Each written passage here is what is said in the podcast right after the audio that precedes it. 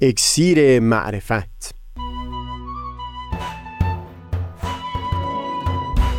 مروری بر مزامین کتاب ایقان این گفتار نقشی نو خانواده بزرگ. از تا همامه ازلی در شور و تغنیست گوش قلب از سروش او بی بحر مکن. از تا همامه ازلی در شور و تغنیست گوش قلب را از سروش او بی بحر مکن. گوش قلب را از سروش او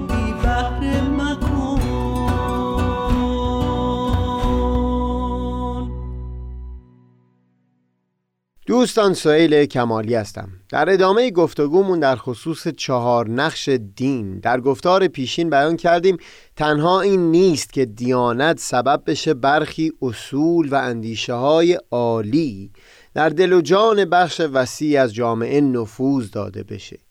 کیفیت ارتباطی که در دل این افراد باورمند با اون اصول و اندیشه ها پدید میاد هم به کلی متفاوت هست با طریقی که سایر زمینه های معرفتی مثل فلسفه یا علم پدید میارن گمان نمی کنم نیازی به ذکر باشه که در همون سایر شاخه های معرفتی هم بودند کسانی که از جان گذشته باشند اما همچون مواردی بسیار انگشت شمار بوده.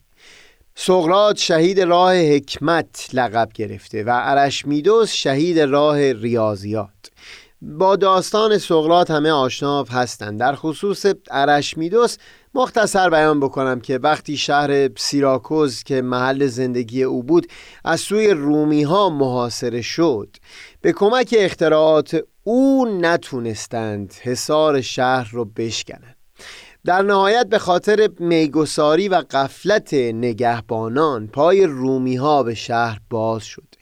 سربازی رومی در خانه او حاضر شد و از او خواست که نزد فرمانده روم بره. ارشمیدس غرق در حل یک مسئله ریاضی بود.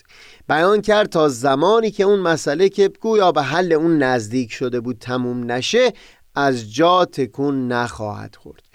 پاسخ اون سرباز فرو کردن نیزه‌ای در سینه ارشمیدس بود که در نقاشی معروفی که از او باقی موندم همین صحنه رو به تصویر کشیدن. وصیت او هم این بود که بر آرامگاه او نمادی از بزرگترین کشفش در ریاضیات قرار بدن یعنی کره در میانه یک استوانه در هر حال منظورم این هست که هرچند همچو غرق شدنهایی در فلسفه و علم هم دیده شده بود اما در مقایسه با دیانت همچو شدتی از تأثیر در سایر شاخه های معرفتی انگوش شمار بوده.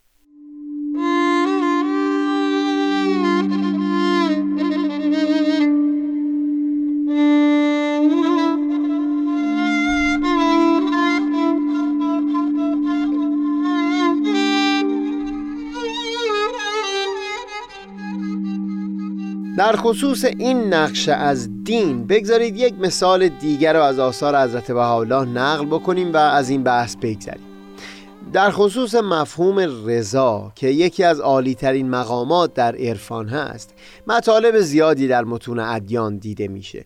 حضرت بهاءالله در لوحی که در اون در خصوص مقامات پنجگانه از رضا بیان مطلب می‌کنن در حاشیه سخن مثالی رو بیان می‌کنن که به این گفتگوی الان ما مربوط خواهد بود. بیان می‌کنند که خورشید در این عالم بر همه اشیا به اندازه مساوی جلوگر هست. یعنی خود خورشید در پرتو بخشی خودش تبعیزی قائل نیست. اما اشیا در ارتباط خودشون با خورشید درجات بسیار متفاوتی از خودشون نشون میدن. یکی مثل سنگ فقط اندکی گرما دریافت می‌کنه. یکی مثل آینه صاف و روشن نور خورشید رو به زیبایی انعکاس میده. اما یکی مثل عدسی بلور آنچنان این نور رو متمرکز می‌کنه که شبیه به حرارتی که در خورشید هست. آتش در سایر اشیا میاندازه. این سومین درجه عالی ترین درجه از ارتباط هست.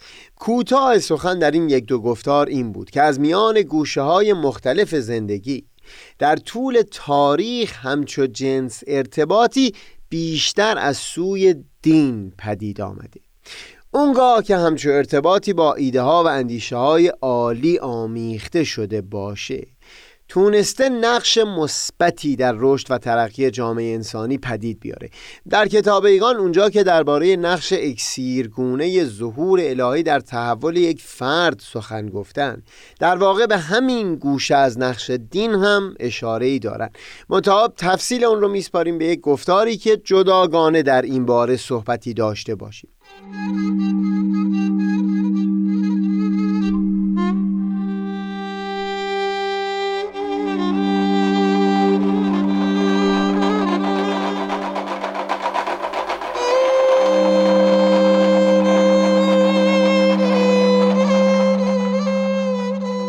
از میان چهار نقش دین سومین اون نقشی است که دین در راستای پدید آوردن یک واحد بسیار بزرگتری از جامعه ایفا می‌کنه.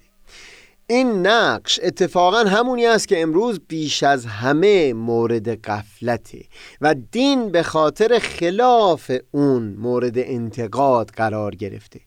به عبارت دیگه در جامعه امروز بسیاری از افرادی که بیرون از جامعه فیلسوفان و در میان عموم جامعه نسبت به دین به دیده تردید نگاه می‌کنن دین رو به این متهم می کنند که میان انسانها اختلاف و تفرقه پدید آورده که مفهوم انسانیتی پاک و مبرا از یک هویت خاص رو با هویت مذهبی ناخالص و آلوده کرده. دین مورد انتقاد قرار گرفته که بین انسانها مرزهای قطوری پدید آورده که اتحاد بین اونها رو غیر ممکن کرده. برای اثبات این مدعا شواهدی هم از همین دوران معاصر بیان میشه. نگاهی به اختلافات مذهبی بین پندوها و پیروان اسلام در هندوستان. میان بودایان و مسلمانان در میانمار. میان شیعیان و سنی ها در عراق. جنگ های مذهبی بین کاتولیک و پروتستان در قرن هفدهم میلادی. پیشتر از اون جنگ های صلیبی. به طور خلاصه شواهد بسیاری رو از همین دوران معاصر و هم از تاریخ نقل می کنند برای اینکه ثابت بشه که دین سبب اختلاف و تفرقه بوده. تصور می کنم تعمل بیشتر کمکی بکنه تا جور دیگری به این مسئله نگاه بکنیم.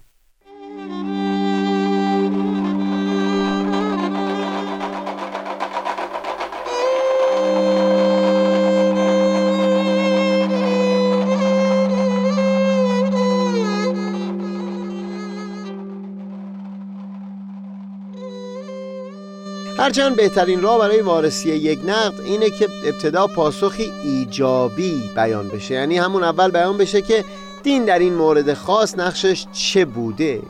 منتها بگذارید این بار از راه دیگری وارد وارسی نقدی که بیان کردیم بشیم. بر اساس دایره المعارف جنگ ها از 1763 جنگی که در طول تاریخ ضبط شده تنها در 121 تای اونها دیانت به عنوان علت اصلی علم شده بود. این یعنی کمتر از 7 درصد. متیو وایت هم در تحقیق خودش در همین زمینه این رو به ثبوت میرسونه که از میان صد جنگ مرگبار تاریخ تنها در یازده تای اونها دیانت علت اصلی بیان شده بود. مقصودم از بیان این آمار این هست که این طبع ما آدمیانه که برای اثبات اون چیز که میل داریم به ثبوت برسه. به صورت گزینشی از داده ها مواردی رو انتخاب می کنیم به عنوان مثال در همین مورد گفتگوی خودمون تمام جنگ ها و آشوب های امروز جهان رو نگاه می کنیم و فقط مواردی که هویت دینی نقشی در اون ایفا می‌کنه رو سند قرار میدیم. این در حالی است که در مرگبارترین جنگ های تاریخ یعنی جنگ جهانی اول و دوم و هم فاجعه های دوران جنگ سرد دیانت نقشی نداشته. در واقع در همین یک قرن یعنی قرن بیستم که جامعه بشری زندگی دور از سایه دین رو تجربه می کرد مرگبارترین جنگ های کل طول تاریخ بشر رخ داده.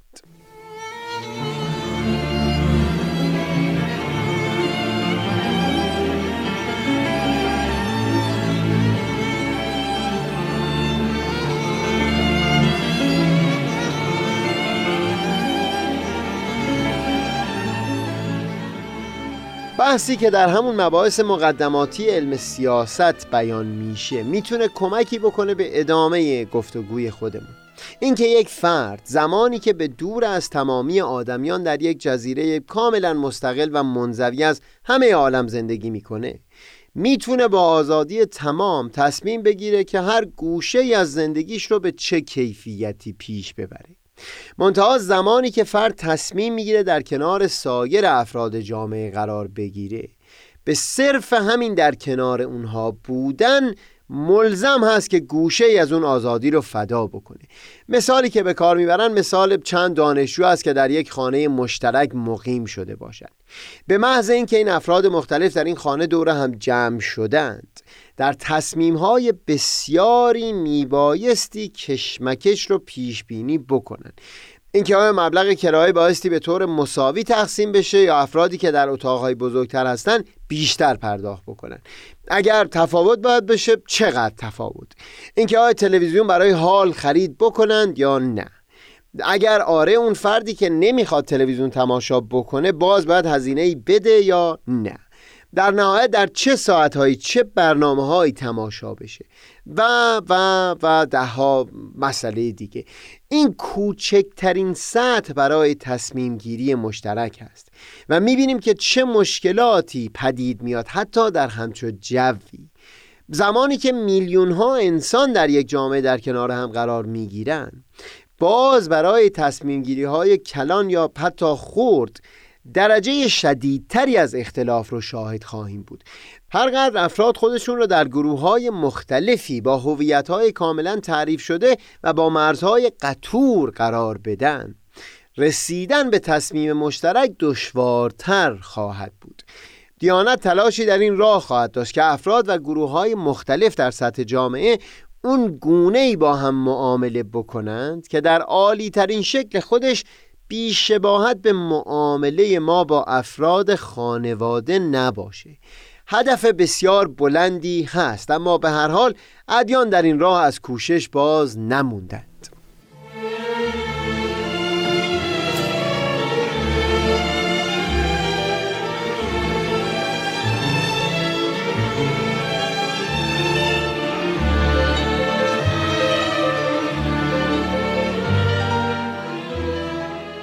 جامعه بشری در مسیر حیات خودش در یک درجه از فرد و خانواده هسته‌ای وارد مرحله قوم و بالاتر از اون قبیله شده.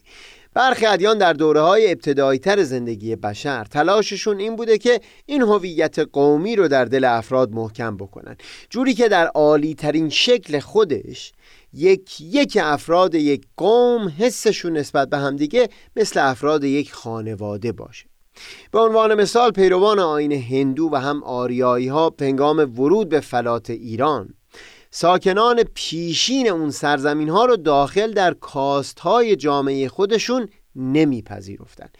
دکتر محمد جعفر محجوب برداشتش از دیوهای سفید و دیوهای سیاه در اساطیر ایرانی همسایه های شمالی و جنوبی ایران اون زمان بوده که ساکنان فلات مورد تهاجم اونها می بودن.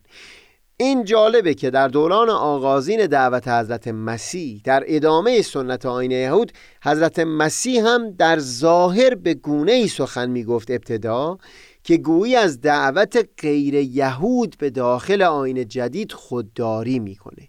ولی بعدتر این مانع برداشته شد.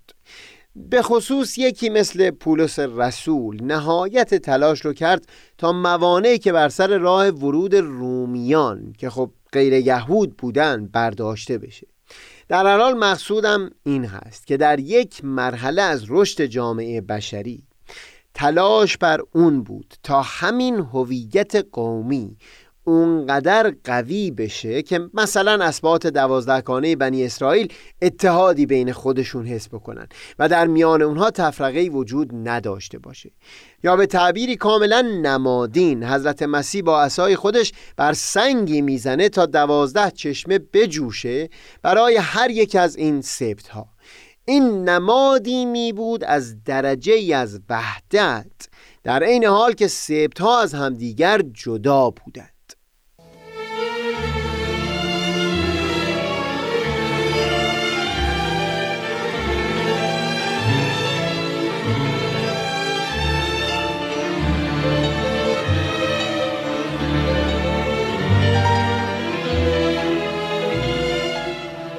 در مرحله عالیتری از رشد فراتر از قوم و قبیله ادیانی ظاهر شدند که مفهوم امت رو به میون آوردن. در جامعه هندو شاهد ظهور آین بودایی هستیم که اون افرادی که جامعه هندو اونها رو درون کاستهای خودش نمیپذیرفت رو با آغوش گرم پذیرا می‌شد. اما مشخصا بزرگترین اینها در این دورانی که مورد صحبت ما هست امت مسیحیت و امت اسلام بود. دهها اقوامی که با همدیگه در جنگ های دائمی بودند در زل لوای مسیح یک امت رو تشکیل دادند. و این چندان مبالغه نیست. اگر بیان بکنیم که اتحادیه اروپا در این زمان هم ادامه همون وحدت فرهنگی است که در اون زمان اساسش گذاشته شد. خلیفه در جهان اسلام نماد وحدت بین سرزمین هایی بود که حکمرانان اون تقریبا به طور مستقل منطقه زیر سلطه خودشون رو اداره می‌کردند. برخی از این حکمرانان بالقوه توان این رو داشتند که خلیفه بغداد رو ازل یا نصب بکنند اما همچنان اون وحدت رو حفظ می‌کردند در تاریخ ایران بسیاری اقوام از سایر مناطق بر این سرزمین چیره شدند اما چون در زل آین اسلام بودن به چشم بیگانه به اونها نگاه نمی‌شد. اما مغولان چون باورمند به آین دیگری بودند به عنوان بزرگترین نمونه تهاجم از سوی یک بیگانه در ذهن همه ایرانیان حک شدند مقصودم اینه که در طول تاریخ در ذهن افراد این جامعه یک پس نسبی از وحدت در رابطه با سایر اقوامی که متعلق به این امت بودند پدید اومده بود. منتها در دوران مدرن بعد از اینکه مبنای حکومت ها بر اساس ملیت گذاشته شد. این دایره های بزرگتر وحدت به واحدهای بسیار تنگتری تبدیل شدن نمی‌دونم در گفتار بعدی مجال داشته باشیم که این شکسته شدن دایره وحدت رو ارزش گذاری بکنیم اما در هر حال بگذارید ادامه گفتگو رو در اون گفتار پی بگیریم. همیشه نسیم جان از مصر جانان نبزد همیشه نسیم جان از مصر جانان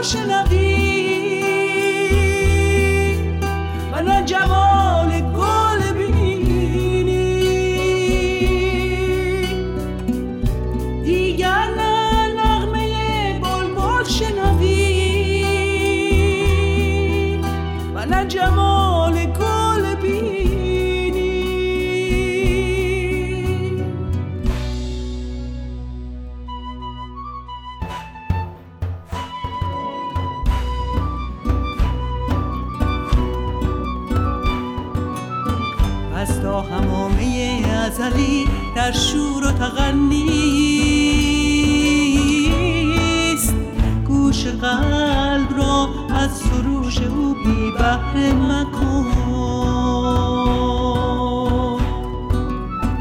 از تا همامه ازلی در شور و تغنیست گوش قلب را از سروش او بی بحر مکن. گوش قلب